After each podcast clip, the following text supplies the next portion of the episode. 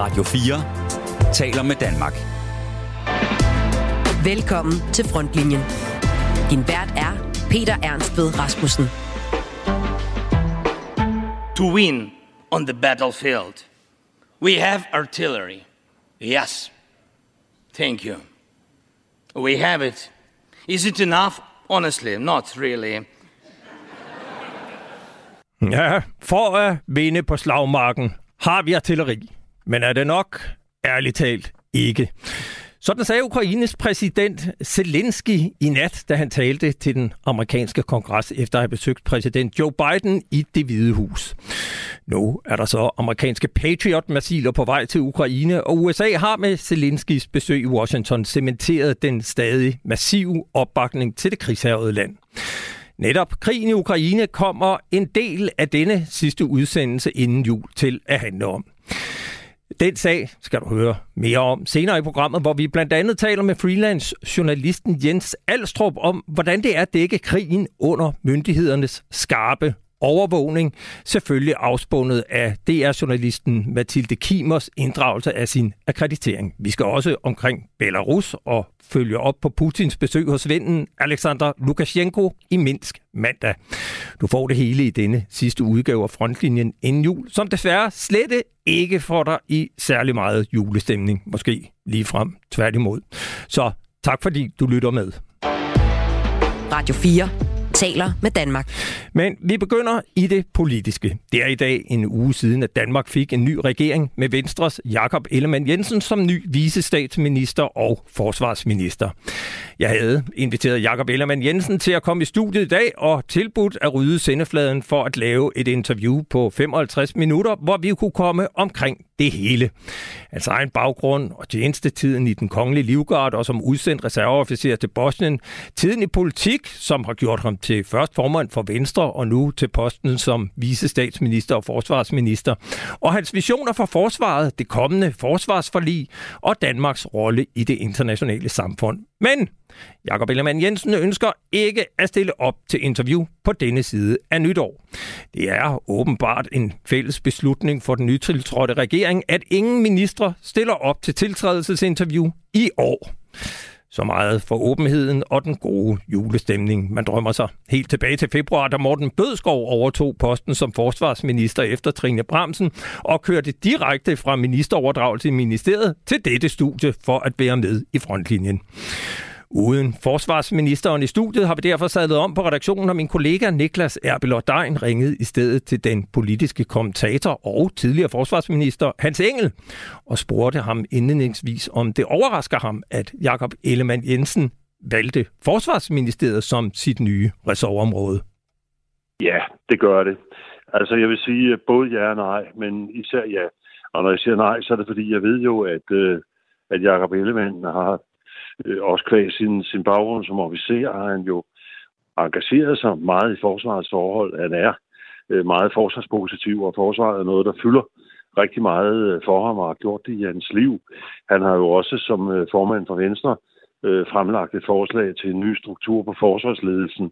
Så det er jo ikke sådan, at det er et område, der ikke interesserer ham. Altså han bliver forsvarsminister lige præcis, fordi det interesserer ham så meget, at, øh, han selv har bedt om, øh, om posten. Når det så alligevel undrer mig, så er det jo fordi Forsvarsministeriet er en øh, stor butik. Der er over 20.000 ansatte i Forsvarsministeriets regi, og øh, der ligger en bunke af uløste sager. Der ligger et forsvarsforlig foran. Der ligger nogle kæmpe store problemer, og øh, vi må regne med, at forsvarspolitikken vil være vil blive en, en central øh, debattema i, i de kommende år. Og der kan man sige, der skal Ellemann jo som partileder både øh, kunne passe Venstre og alle de ting, der er internt i partiet. Han skal kunne tage sig af meget af sin folketingsgruppe. Han skal kunne øh, deltage i alle regeringscentrale møder. Han skal have fingrene nede i alle de store reformforhandlinger, der føres på en række områder. Altså kort sagt, han har så mange opgaver som partileder, at jeg har meget svært ved at se, hvordan han skal få det til tidsmæssigt at kunne forenes med et job, der er øh, 24-7, nemlig at være landets øh, forsvarsminister. Så det, det er måske der, jeg vil være mest bekymret for hans, hans vejen. Det er, at det her det kommer til at gå ud over et eller andet. Øh, det kommer til at gå ud over hans familie. Den beslutning har han jo selvfølgelig selv truffet. Men, men, men det kommer også til at gå ud over altså enten partiet eller gruppen eller deltagelsen i ministermøder eller det ene og det andet. Altså han, han kan ikke være nærværende på alle de øh, afgørende områder, der er. Og det kan godt vise sig fra en, øh, en partileder, som trods alt har en relativt spinkel parlamentarisk baggrund. Der kan det godt vise sig at være en ulempe.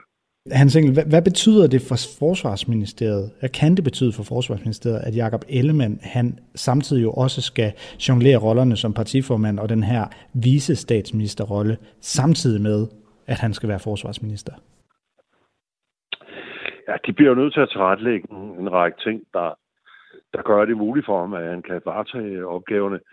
Men så tror jeg også, at man måske i Forsvaret, Forsvarsministeriet og ikke mindst i Forsvarskommandoen kan have en forventning om, at netop fordi han har den øh, centrale plads i regeringen, at han er, han er nummer to, han er vicestatsminister, at han så vil kunne levere mere til forsvaret, end hvis han bare var forsvarsminister.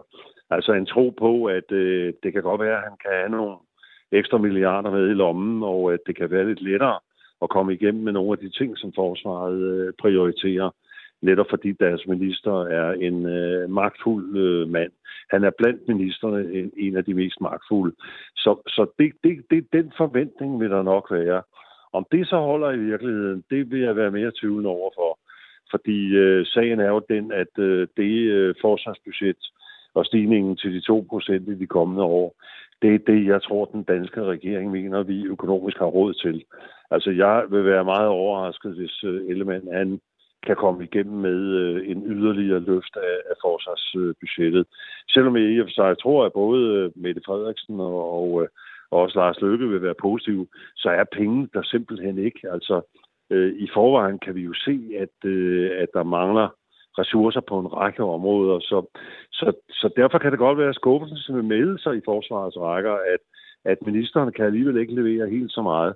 Og så er der altså en ting, det er, at øh, almindelige forsvarsminister kan jo gå ind i et samarbejde med ordfører og øh, hele folketingsapparaturet på, på sådan en rimelig afslappet måde, når man har forlig og den slags. Men det siger sig selv, at når, når, når det forsvarsministeren også er partiformand, og at øh, størstedelen af de blå partier er altså ikke med i regeringen, og de røde partier er det slet ikke, så vil han også gå hen og blive en skydeskive. Altså det vil blive, det vil blive et, det kan blive nogle forsvarsforhandlinger, hvor øh, jo ikke mindst øh, konservative øh, liberale alliance som stort parti nu, øh, også Dansk Folkeparti og, og Nye Borgerlige, øh, Støjbær i høj grad, øh, vil, vil profilere sig. Altså de vil, de vil bruge Jakob Ellemann som afsæt til at måske formentlig at være mere kritiske i de forhandlinger, der føres end de måske ellers ville have været. Så det kan godt være, at forløbet i virkeligheden bliver sværere med en øh, visestatsminister for bordenden, end hvis han bare havde været en almindelig øh, stærk forsvarsminister. Er der, er der slet ikke nogen fordel for Jakob Ellemann, Jacob Ellemann ved at have sat sig i den her forsvarsministerstol? Jo, altså der, i store dele af Venstre vil det da være populært, og blandt vælgere, og borgerlige vælgere i det hele taget, vil man sige, det, det er godt, og det er stærkt, og forsvaret er jo, giver jo stor synlighed i, i disse år, øh, altså krig i Ukraine og så videre. Øh, der kommer NATO-topmøde og meget andet, så, så, så Ellemann vil jo på den måde være, være synlig og være på, og, og det vil der være mange, der sætter pris på, at øh, han er, det er en soldat, der nu sidder i spidsen for, for hele det øh, foretagende. Og det vil kunne give noget. Men der vil også være andre, som siger, jo, jo, men øh, formanden er til gengæld fraværende på, på en række andre områder, som betyder mere for os. Altså, hvorfor, hvorfor skal vi nu høre om anskaffelsen af nye HIMARS-systemer til det danske forsvar, hvis det, der optager os mest, er, at øh, x antal tusinder af danskere de må gå fra hus og hjem, fordi de ikke har råd til at opvarme eller betale deres boliger og så videre, så videre. Så altså, han kan også komme i nogle dilemmaer på det. Der vil være noget, som vil være plus, og der vil være noget, som er, er minus. Men samlet set kan man sige, så har han valgt et ministerium, hvor der er rigtig meget administration, der er mange sager, der er mange samråd, øh, der er mange spørgsmål, der er mange debatter i Folketinget. Altså havde han valgt for eksempel den post, som Troels Poulsen jo fik, som, øh, som økonomiminister, eller hvis det var lykkedes for ham at få finansministerposten, så havde han jo været inde og beskæftige sig med den store politik, som er hele regeringens, altså det er det, regeringen i sidste ende bliver vurderet på. Nu risikerer han at, ligesom at, at, at ende op på, på et marginalområde, som uanset hvor vigtigt forsvaret er i disse år, så, øh, så er det jo alligevel, det er jo ikke det, der kommer til at blive fuldstændig afgørende, øh, fordi vi må regne med, at der kommer et forsvarsforlig, og der vil være et samarbejde om forsvaret også de kommende år. Så, så samlet set, så vil jeg sige, at så så er det jo nok ikke nogen tilfældighed, at vi skal tilbage til 1935 for at finde en, der både var statsminister og forsvarsminister på samme tidspunkt. Det er jo bemærkelsesværdigt, at i alle disse år, og med alle de ministre, der har været i mellemtiden, der er der ikke en eneste partileder, der har siddet på den plads. Så det fortæller måske også lidt om, øh, hvor opsigtsvækkende prioriteringen er. Her i programmet, der har vi jo beskæftiget os selvfølgelig meget med åbenheden i forsvaret. Vi har i den forbindelse øh, beskæftiget os meget med den her øh, NATO Defense Capability Review, øh, altså den her NATO-rapport, som der blev udarbejdet på, øh, på alle NATO-landene. Og vi ved, at øh, der har den, den, den, der går fra Danmark, der har ligget i Forsvarsministeriet i en rum tid. Øh, Morten Bødskov ville under øh, valgkampen ikke offentliggøre den, fordi øh, der ikke øh, selvfølgelig var konstitueret en regering.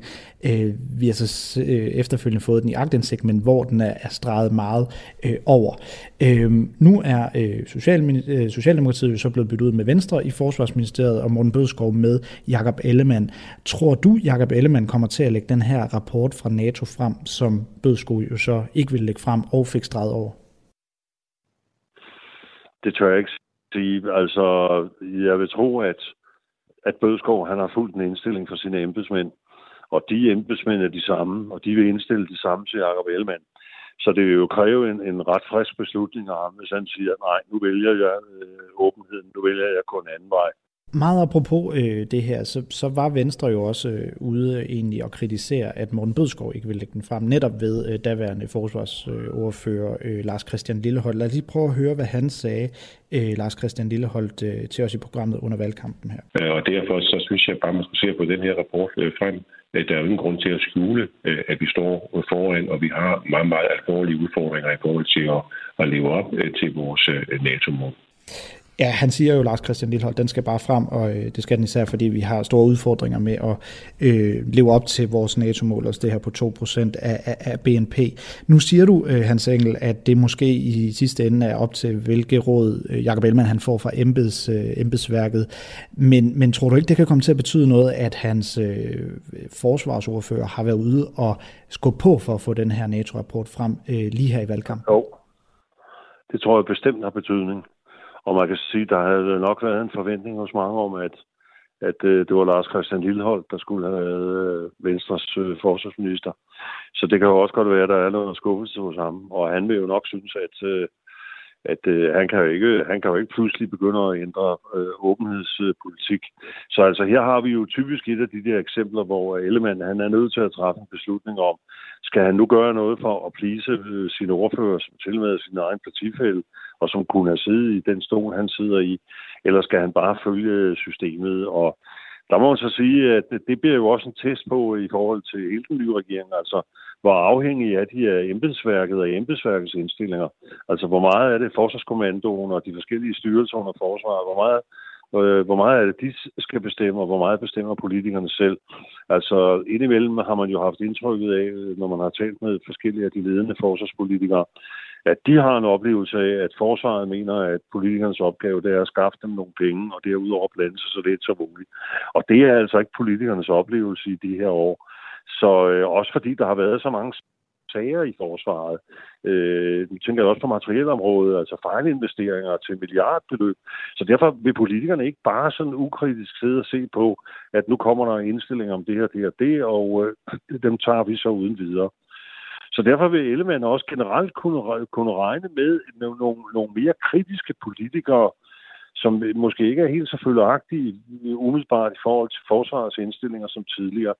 Og det har også en sammenhæng med noget andet, uden at jeg nu skal køre helt ud af pedalen, men det har også en sammenhæng med noget andet, som er meget, meget vigtigt, og det er, at nok af forsvarsbudgettet, vil forsvarsbudgettet nu blive forhøjet markant de kommende år frem mod øh, øh 2033. Men vi skal lige huske på, at ser vi på priserne på, på, øh, på krigsmateriel, så er de også steget raketagtigt.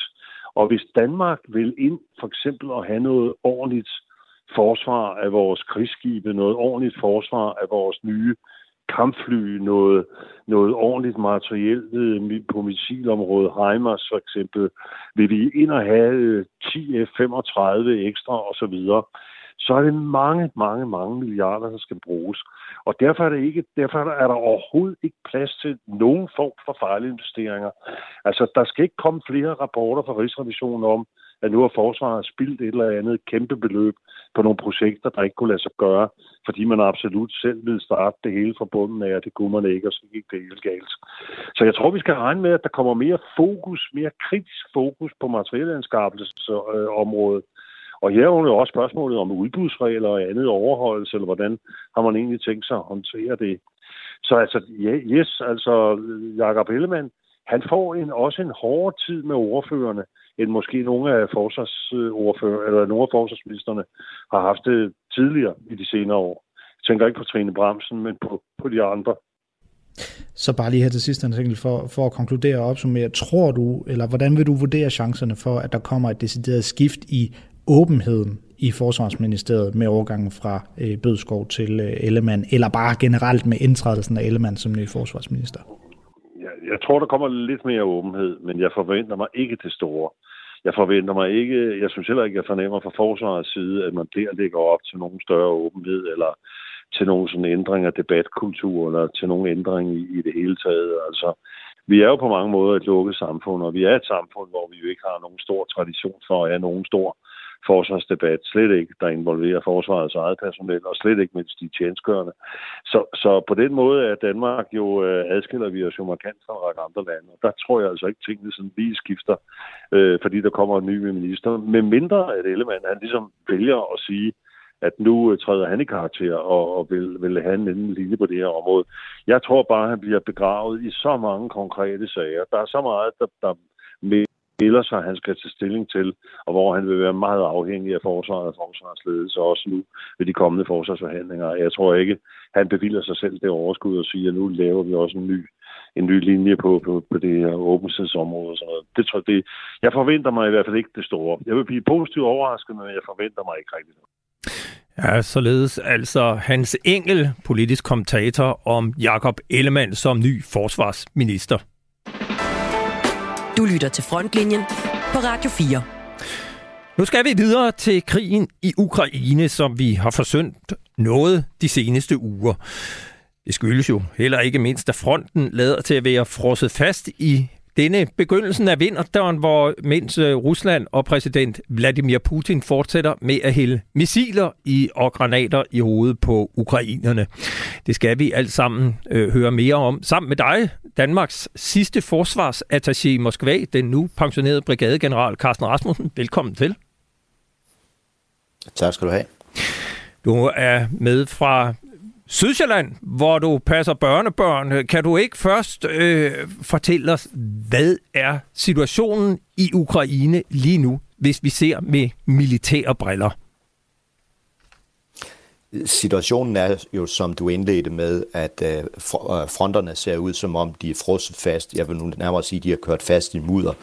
Uh, der foregår hårde kampe både i, uh, i Donetsk-regionen og i Luhansk-regionen, og for den sags skyld også ned i Zaporizhia og i, uh, i Kherson. Uh, fronterne flytter sig ikke, men der er hårdt tab, og det er der formentlig på begge sider. Jeg så lige her til morgen fra den ukrainske generalstab, at de vurderer nu, de russiske tab har rundet 100.000 mand. Uh, samtidig med det har russerne gennemført et uh, antal større og mindre angreb, og næsten daglige angreb mod civil infrastruktur uh, i Ukraine, og der har været 10, minimum 10 øh, store angrebsbølger. Øh, det virker som om, at det vi ser på nu er stillhed før storm. Øh, på et eller andet tidspunkt fryser mudderet, og så kan der komme øh, bevægelser i fronterne igen. Ukraine ønsker helt klart at bevare initiativet og gøre 2023 til et befrielsens år. Øh, Rusland ønsker at øh, genvinde initiativet og øh, vinde nogle afgørende militære slag, for det har de behov for. Hvis du så øh, som soldat ser på der, hvor fronterne står, og hvad der ligesom, hvad vi ved omkring, hvad de har af materiel, personel, hele den her mobilisering, der foregik i Rusland. Hvad ser du som af en sandsynlig udvikling på krigen herfra? Jeg ser en sandsynlig udvikling på krigen er, at fra russisk side, og det tager den russiske situation først, Rusland mistede initiativet helt tilbage i sommer.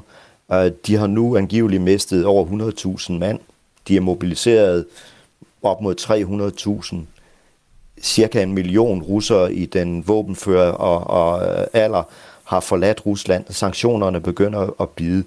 Rusland er nødt til at kigge sig om og se, om man kan finde på noget andet. Og jeg tror, Putins nylige rejse til Minsk i Belarus skal ses i det lys. For at komme videre på den militære front, er man nødt til at åbne op. Det nytter ikke noget blot at blive ved med at løbe panden mod en mur ned i Bakhmut, øh, som vi nu har set i, øh, igennem længere tid.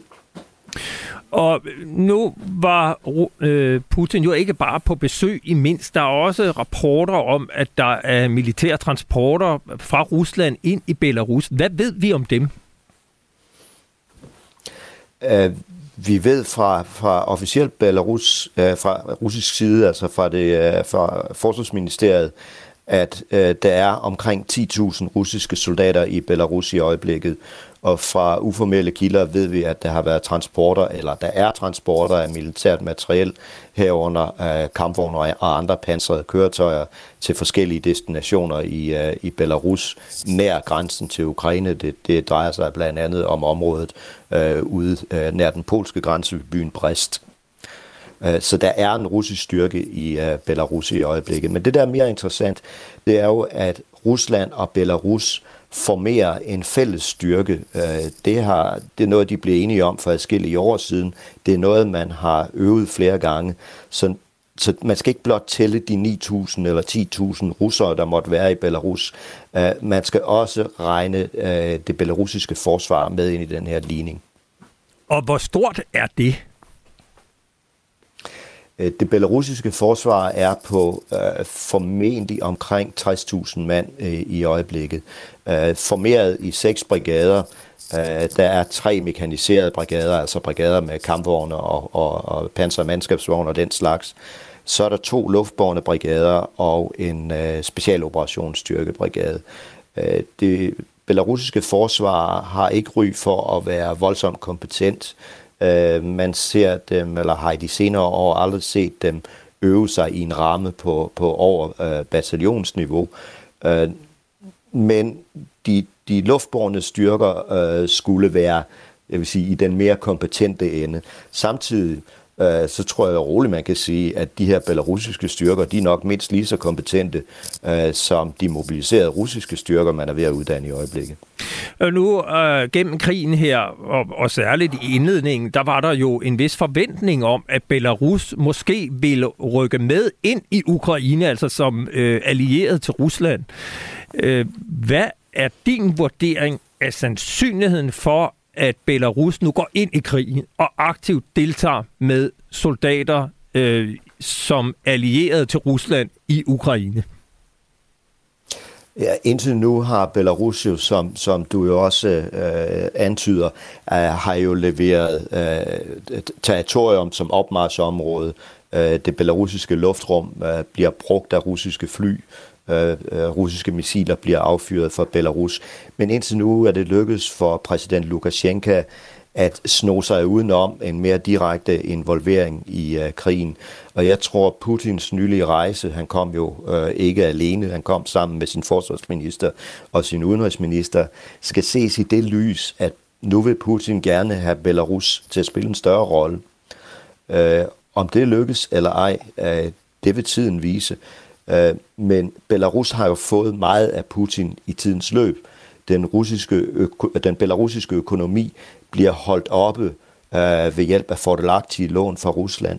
Rusland har leveret øh, militært materiel til Belarus sidste år i november, øh, da man øh, underskrev en ny fælles militærdoktrin for de to lande, fik Belarus samtidig tilsavn om at få S-400 luftværnsmissilsystemet.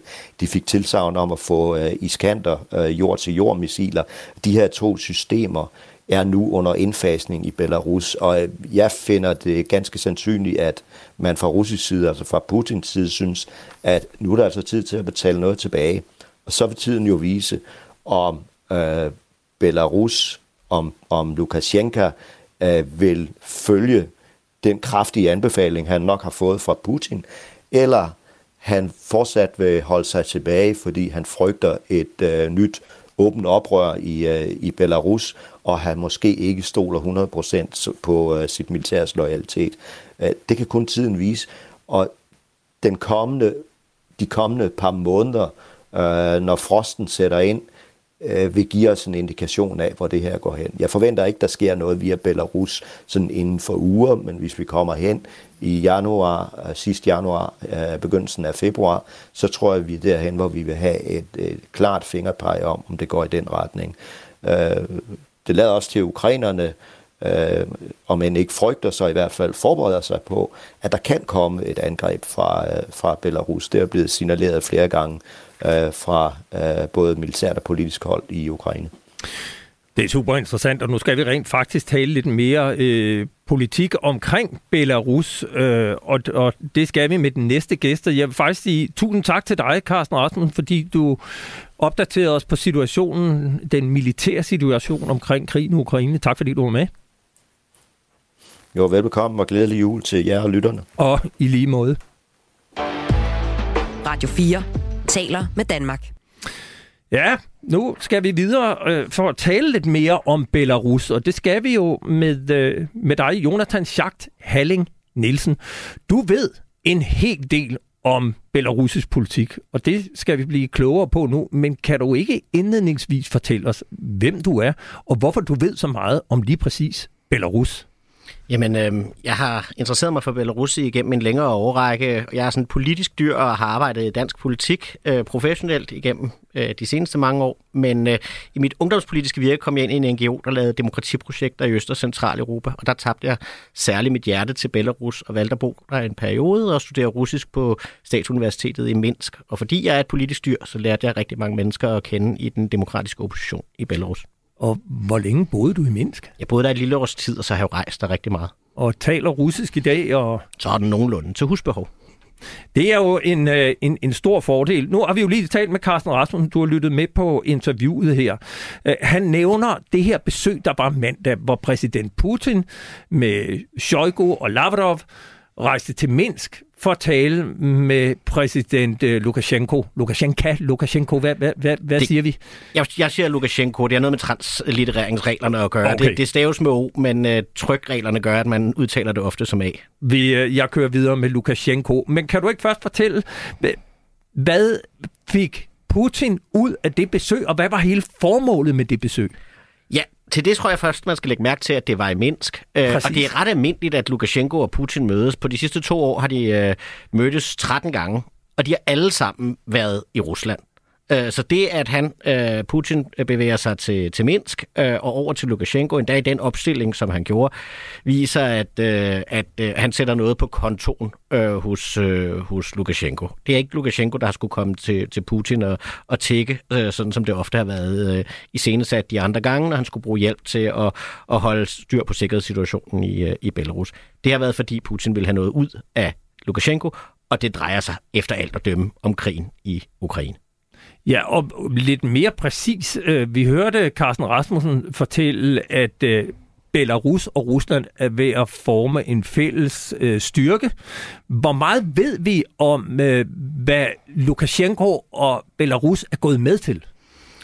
I detaljer ved vi ikke så forfærdeligt øh, meget. Vi må gætte lidt. Øh, vi ved, at de jo igennem en årrække har haft nogle traktater, som ligesom har skulle binde dem tættere og tættere sammen. Der er den helt gamle unionstraktat, øh, der er CS2, sikkerhedstraktaten, øh, og nu snakker man altså om at skulle lave et øh, forsvarsrum. Det, der ofte sker med den slags ting, er, at Lukashenko giver en masse ord til Putin, men øh, en god diktator vil jo gerne holde på magten øh, til sig selv.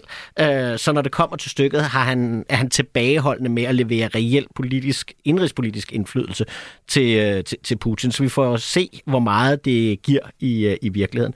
Men, øh, men vi ved, at øh, vi kan se på jorden, at, at der sker nogle ting. Du var selv inde på det i dine spørgsmål øh, før, at øh, russisk materiel, øh, militært materiel rykker ind i, øh, i Belarus og har gjort det i relativt stor stil øh, siden det her øh, møde tidligere på, på ugen. Bare i nat var der en transport på 31 kampvogne og 51 andre militære øh, køretøj på et øh, tog til Baranovic i, øh, i det sydlige Belarus. Så, så der, der har i hvert fald været nogle aftaler om at bygge den russiske kapacitet op i, øh, i Belarus. Hvorfor, øh, hvis vi ser lidt på det indenrigspolitiske i Belarus, en ting er jo så Lukashenko, og hvad han kan tvinge igennem, altså tvinge sit øh, militær til at gå ind i. Hvordan er stemningen i Belarus omkring det, der foregår nu? Vi skal huske, at øh, Lukashenko tabte jo præsidentvalget i 2020 øh, til hende, der hedder Svetlana Tikhonovskaya.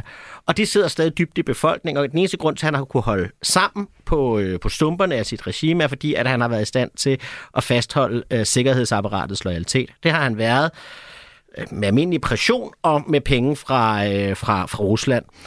Øh, hvis de kilder begynder at tørre ud, så er han i sandhed en, en presset mand. Og hvis øh, loyaliteten i sikkerhedsapparatet skulle tørre ud, så er han også. Det vi ved nu kan man sige, det der med at lave meningsmålinger i den ende af verden bliver sådan noget, hvor, hvor præcis kan man få folk til at svare, når de også sætter deres egen øh, sikkerhed på, øh, på spil.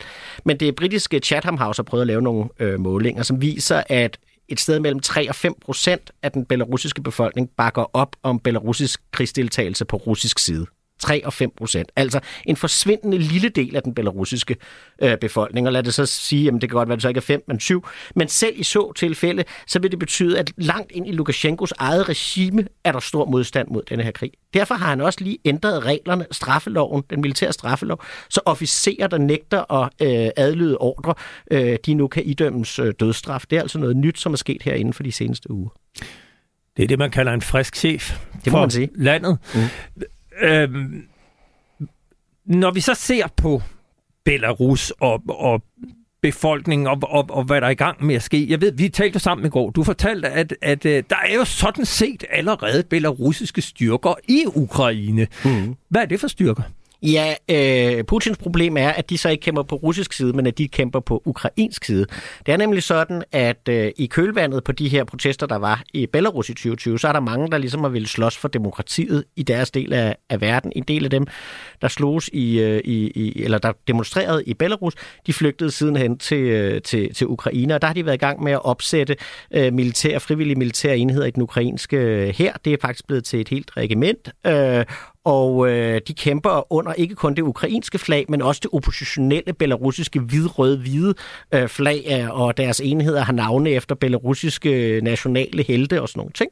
Så der er altså en, en, en stor del, og faktisk er det sådan så stor en del, at det er den største gruppe af udenlandske frivillige i den ukrainske her. Det er belarusser, øh, som, øh, som, som altså får kamperfaring mod russerne øh, på den ukrainske slagmark.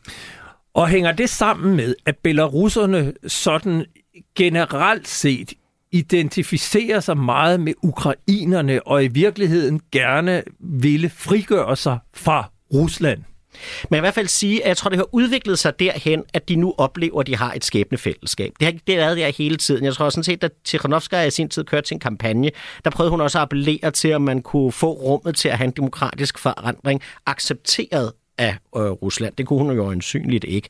Øh, men, men det er blevet tydeligere og tydeligere, at deres skæbner hænger sammen.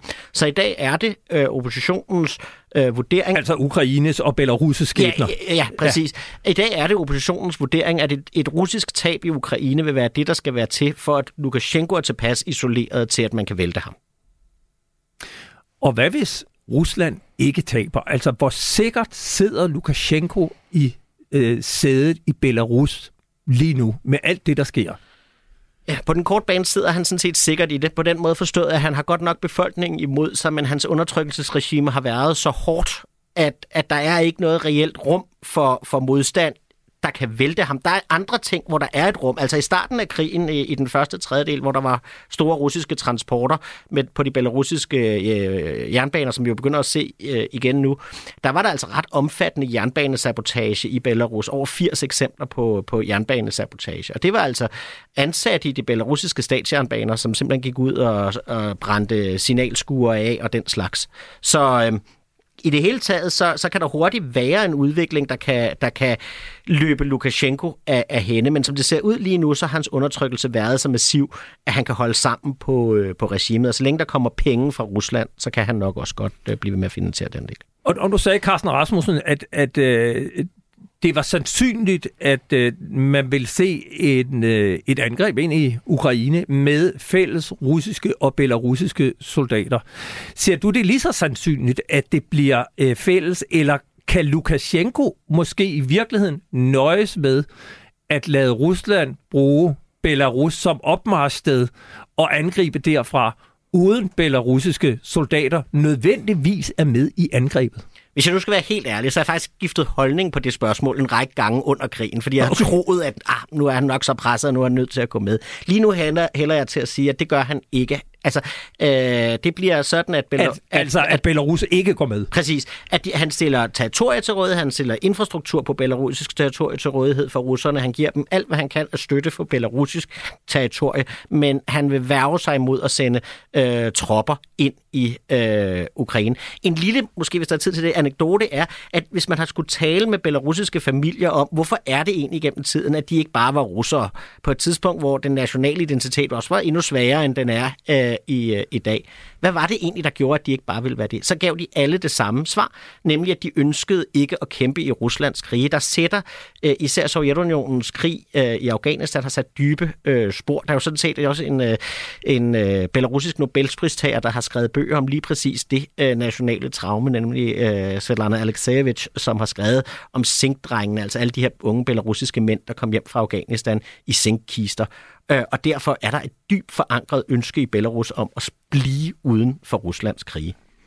Det skal blive uh, interessant at følge de næste måneder, og når frosten sætter ind, som Carsten Rasmussen fortalte om, jeg vil have tak, sige tak til dig, Jonathan Schacht Halling Nielsen, fordi du kom ind og gjorde os klogere på situationen i Belarus, og jeg er sikker på, at vi kommer til at vende tilbage til dig. Velbekomme, det kan jeg gerne. Ja, tak for det. Tak fordi du var med. Radio 4 taler med Danmark. Vi bliver i Ukraine, hvor det mandag kom frem, at DR-journalisten Mathilde Kimer har fået inddraget sin akkreditering til at dække krigen fra fronten, fordi ukrainerne mener, at korrespondenten bedriver russisk propaganda. Det har ført til en debat om Ukraines kontrol med pressedækningen af krigen. Dansk Journalistforbund er gået ind i sagen, og senest har den nyudnævnte udenrigsminister Lars Løkke Rasmussen fra Moderaterne taget sagen op med sin ukrainske kollega. Vi ville gerne have haft Mathilde Kimer i studiet i dag, men det lader sig desværre ikke gøre rent logistiske årsager. Til gengæld var hun øh, onsdag med i Radio 4 morgen, hvor hun blandt andet forklarede, hvad det er, som den ukrainske efterretningstjeneste anser som russisk propaganda, og i øvrigt forholder sig til, om hun selv bedriver den slags. Lad os lige starte med at øh, få slået fast. Har du bedrevet propaganda for Rusland eller Hvide Rusland, som jo er dem, med Ukraine betegner som fjenden i den her sammenhæng? Øh, nej, det har jeg ikke. Og, og, og man kan sige, jeg synes heller ikke, at de eksempler, som, som den ukrainske sikkerhedstjeneste er kommet med, øh, reelt er eksempler på det.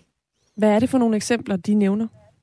Øhm, ja, de er meget, øh, altså til det her ene møde, jeg har fået lov at være med til, øh, der, var, der var de egentlig ret upræcise, men så strøede de sådan forskellige øh, eksempler om sig, som blandt andet var, ja, at jeg havde været i Donetsk, at det har jeg været mange gange, men, men at en af de rejser, jeg har været i Donetsk, der har jeg filmet et øh, 9. maj øh, en 9. maj parade, som jo er sådan noget, man gør vældig meget ud af i, øh, Øh, i Rusland, og, og det gjorde man også inde i, i Donetsk, som var kontrolleret af Rusland, eller, eller de her russisk støttede separatister.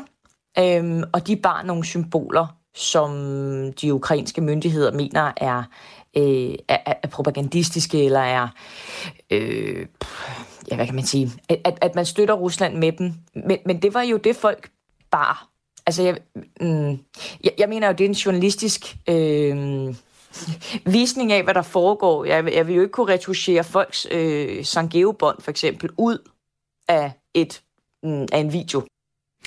Ja, det var altså DR's journalist Mathilde Kimer, der var med i Radio 4 morgen her onsdag.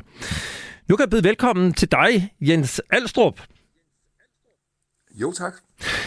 Du er pensionist, radikal politiker og har i løbet af 2022 rejst til flere måneder i Ukraine, hvor du som freelancer har dækket krigen for blandt andet det danske medie Point of View og det russisksprogede, men kremlkritiske Novaya Gazeta, som nu altså udkommer fra eksil i Riga i Letland.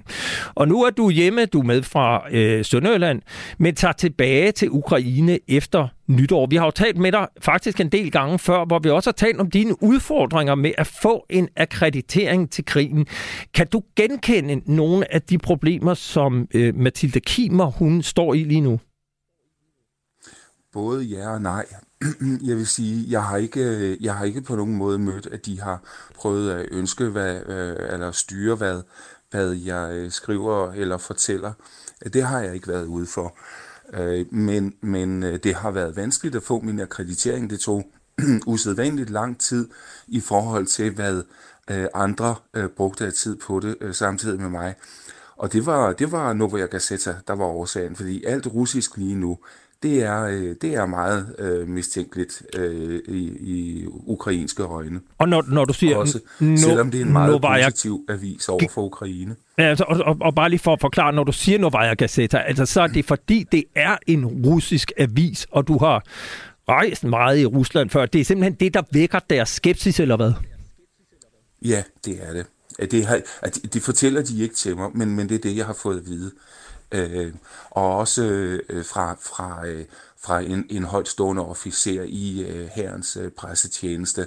Og det er jo ikke herren, der tager stilling til det, skal jeg lige sige, men, men det er der, man søger. De øh, lægger så sikkerhedstjekket til øh, SBU, der så godkender og sender tilbage. Og det var den proces, der tog meget lang tid. Og, og, og, og bare lige så vi er med, og så, så lytterne er med. SBU, det er altså den øh, ukrainske sikkerhedstjeneste. Lige præcis, ja, det er det. For, for... Øhm, så, så, så, så det tog altså sin tid, at, øh, at øh, de øh, tillod øh, det. Og, og jeg har faktisk også måttet opgive det, så når jeg tager afsted igen, øh, så er det kun for POV International, at øh, jeg rejser. Det ikke længere for Novaya Gazeta. Og det er simpelthen for at undgå, at du øh, bliver øh, beskyldt for, ligesom Mathilde Kimer, at bedrive russisk propaganda. Øh, det har de aldrig beskyldt mig for, men, men der er simpelthen en indgroet skepsis øh, hver eneste gang, at, øh, at øh, det bliver aktuelt at nævne det. Og det står også på min akkreditering, der står Novaya Gazeta, der står ikke POV International. Og, og, og, og vise det frem, det... Øh, det, det, er ikke den, det er ikke den bedste måde at starte en samtale med en ukrainsk øh, soldat på, det vil jeg sige. Okay. Øh, du har jo rejst i Ukraine i meget lang tid. Du har gjort det på motorcykel, netop også som en, øh, altså ud fra en sikkerhedskalkyle. Det er nemmere at komme væk på en motorcykel, end det kan være i en, en bil, hvis der er huller i vejen. Øh, kan du ikke lige prøve at tage os med til fronten i Ukraine? Hvordan foregår det, når man har fået sin akkreditering? Er man embedded, ligesom vi kender det fra krigen i Afghanistan, hvor danske soldater var nede med, med eller hvor danske journalister journalister har været nede og besøgt de danske soldater, hvor man kunne komme med ud, hele tiden under en beskyttelse af de danske soldater. Foregår det på samme måde i Ukraine, eller kan du bevæge dig frit rundt, når bare du har din akkreditering? Øh, det er et lidt mere kompliceret spørgsmål, eller svar, øh, svar jeg er nødt til at komme med her. Øhm, den akkreditering, jeg får, betyder, at jeg generelt kan arbejde der. Jeg kan interviewe og tale med øh, militære øh, personer og myndigheder. Hvis ikke jeg har den akkreditering, så er det øh, lukket land. Så er der så de områder, som er op til selve fronten. Det er sådan øh, frontzone områder, frontzone byer. For eksempel i Mikalaja, for det kan jeg forstå er en af Mathilde Kimers øh, helligbrødre på hendes øh, rejse. Det, der skal man have en akkreditering specielt for Mikalajev, for at få lov til at operere derfra. Der er det altså ikke nok bare at have akkrediteringen. Og hvis jeg skal derfra og ud til selve fronten, og der i den periode, jeg var der, var der fuldstændig lukket af for at komme ud til fronten. Så, så jeg har ikke været der i denne omgang. Øh, men skal man det, og, og det er jeg i gang med at forberede nu, så skal man have yderligere en aftale, og det skal man så have med officererne på stedet, og de skal have en aftale eller en godkendelse op på øh, brigadeniveau. Øhm, og, og så kan man så komme derud, når man altså har sin akkreditering i forvejen. Men så går jeg også ud fra, at når man får tilladelse til at rejse til fronten, så foregår det på samme måde, hvor man er under den ukrainske hærs beskyttelse og således embedded med de ukrainske soldater. Ja, det er helt korrekt. Altså sidst, sidst man øh, bare kunne rejse frist ved en frontlinje, det var jo da øh, gamle Karl Sørensen, som jo for længst er død, og som jeg i øvrigt har mødt, øh, rejste rundt fra Walter Cronkite i øh, Vietnam. Og øh, pressedækningen der var jo udpræget ikke nogen succes for, for USA, og derfor er der ikke nogen, der har tilladt det siden. Ikke hvad jeg kender til i hvert fald. Nu handler hele den her sag med Mathilde Kimer jo meget om øh, Ukraines styring af hvilke informationer, der kommer ud, og at øh, man jo også ønsker at øh, i hvert fald sikre sig, at der ikke er pro-russiske folk blandt øh, journalistkorpset, som kan afsløre øh, Øh, hvor de ukrainske tropper befinder sig. Det er jo i hvert fald argumentet. Hvordan har du oplevet at blive kigget over skulderen? Hvor meget kontrol er der med det, du skriver og det, du sender hjem øh, og har leveret til nu de to medier, du har øh, dækket krigen for tidligere, altså Novaya Gazeta og Point of View? Ja, altså der er jo meget stor interesse for det. Øh, altså i mit tilfælde har der været glæde over det, jeg har skrevet herunder, også i Novaya Gazeta.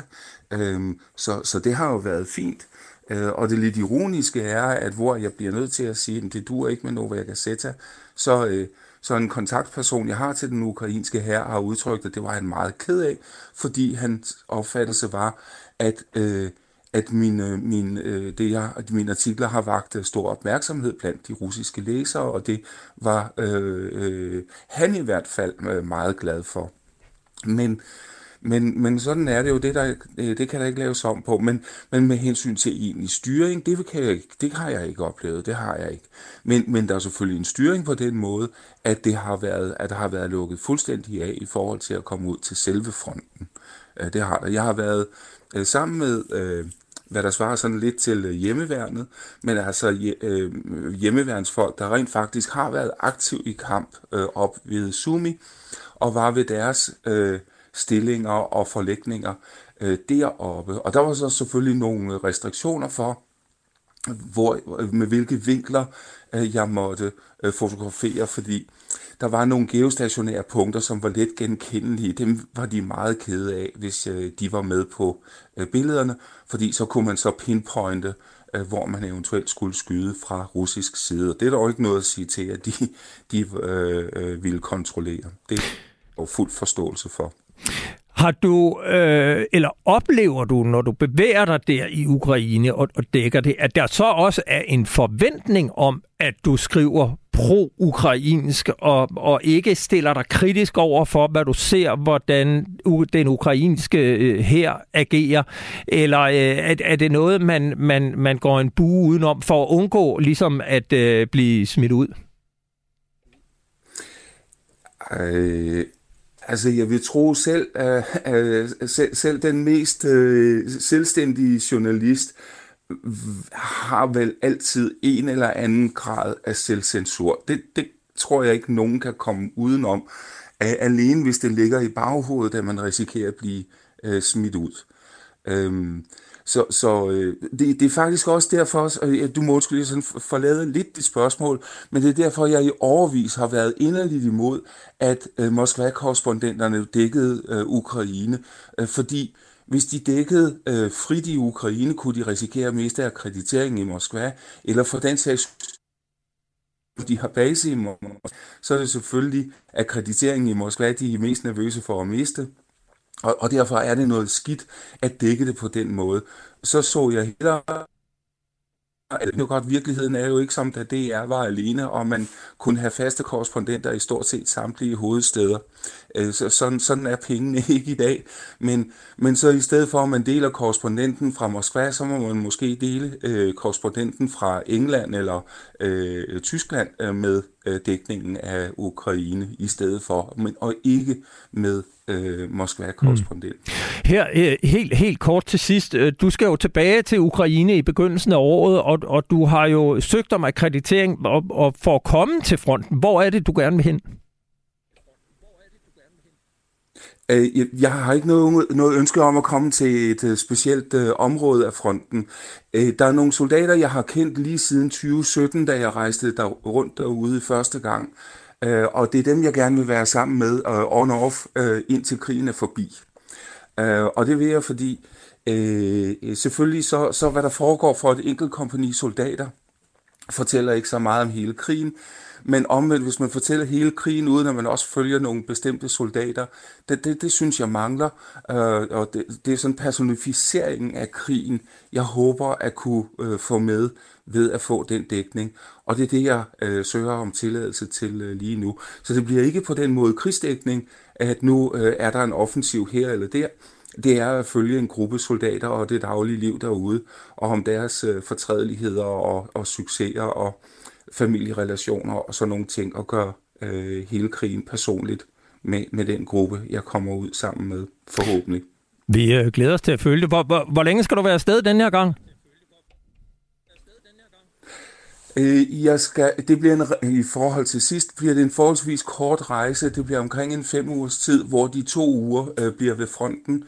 Øh, og, og det er fordi, hvis, øh, det nytter jo ikke noget, at jeg rejser afsted, hvis ikke jeg kommer hjem igen, og det er hulens farligt ude ved frontlinjen for øjeblikket. Det lyder... Så min tanke er, at uh, to uger, det, det er det, der uh, er, er forsvarligt, og lang tid nok til, at uh, jeg kan nå at uh, lære dem godt at kende, og uden at det bliver mig, der bliver uh, centrum for deres opmærksomhed. Altså sådan, at Vi håber i hvert fald, at, at, at, du kommer, at, at du kommer hjem i, i god stand. Jeg vil sige tusind tak, fordi du var med, Jens Alstrup.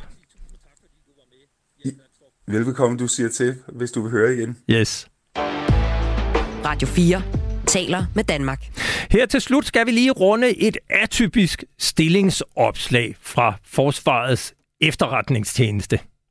Efterretningsagent indhenter til Forsvarets efterretningstjeneste. Kunne du tænke dig et helt unikt job, som mange drømmer om, men som kun de færreste kan få? Forsvarets efterretningstjeneste søger medarbejdere til landets mest alsidige og utraditionelle job – hvor du får mulighed for at bidrage afgørende til Danmarks sikkerhed. Som indhenter i Forsvarets efterretningstjenestes Human Intelligence afdeling skal du planlægge og gennemføre møder med tjenestens hemmelige kilder. Arbejdet foregår både i Danmark og i udlandet. Dine personlige egenskaber er helt afgørende. Du skal have veludviklede sociale færdigheder og have nemt ved at opbygge og fastholde relationer til andre mennesker. Du skal også kunne tænke analytisk og besidde en høj grad af personlig dømmekraft og ansvarlighed. Resten kan vi lære dig. I Forsvarets efterretningstjeneste Human Intelligence afdeling har vi vidt forskellige baggrunde og profiler. Der er således ingen formelle krav til din uddannelsesmæssige baggrund. Arbejdet som indhenter kan godt kombineres med at have familie og børn. Det har langt de fleste. Men du skal være indstillet på udlandsrejser af kortere eller længere varighed. Ansættelse og aflønning vil ske i henhold til gældende overenskomst. Ansøgere skal være forberedt på at skulle gennemgå en række praktiske, teoretiske og psykologiske prøver som led i ansættelsesprocessen. Tiltrædelse vil være 1. september 2023, hvorefter du skal gennemgå et længere uddannelsesforløb forud for egentlig indsættelse i funktionen som indhenter. Ansøgere skal derfor være indstillet på, at stillingen er forbundet med et samlet rekrutterings- og uddannelsesforløb af forholdsvis lang varighed. Stillingen omfatter pligt til udsendelse i udlandet. Det er en forudsætning for en eventuel ansættelse, at du kan sikkerhedsgodkendes. Ja, sådan lyder et stillingsopslag, som du kan læse på Forsvarets efterretningstjenestes hjemmeside. Og jeg laver en serviceoplysning. Hjemmesiden hedder fe ddis.dk. Her vil du også kunne møde øh, efterretningsagenten Sine, som bliver interviewet og fortæller om, hvordan det er at være efterretningsagent i Forsvarets efterretningstjeneste. Det er noget, man vist roligt kan kalde et alsidigt jobopslag. Og øh, vi har selvfølgelig bedt øh, FE om lejlighed til at interviewe antropologen, antropologen Sine eller en af de andre ansvarlige fra den ansættende myndighed FE, men grundet juletravlhed stiller FE ikke op til interview, fortæller tjenesten til frontlinjen. Og på den baggrund lader vi så julefreden sænkes over det ganske land. Programmet blev afviklet i samarbejde med journalist Niklas Erbel og Dein i regien sad Nils Malmos. Vi er tilbage om en uge med et lidt specielt øh, nytårsprogram, og øh, så øh, fortsætter vi ellers efter nytår forhåbentlig med et interview med den nye forsvarsminister. Tilbage er der bare at sige rigtig glædelig jul, og ikke godt nytår nu. Vi høres ved om en uge.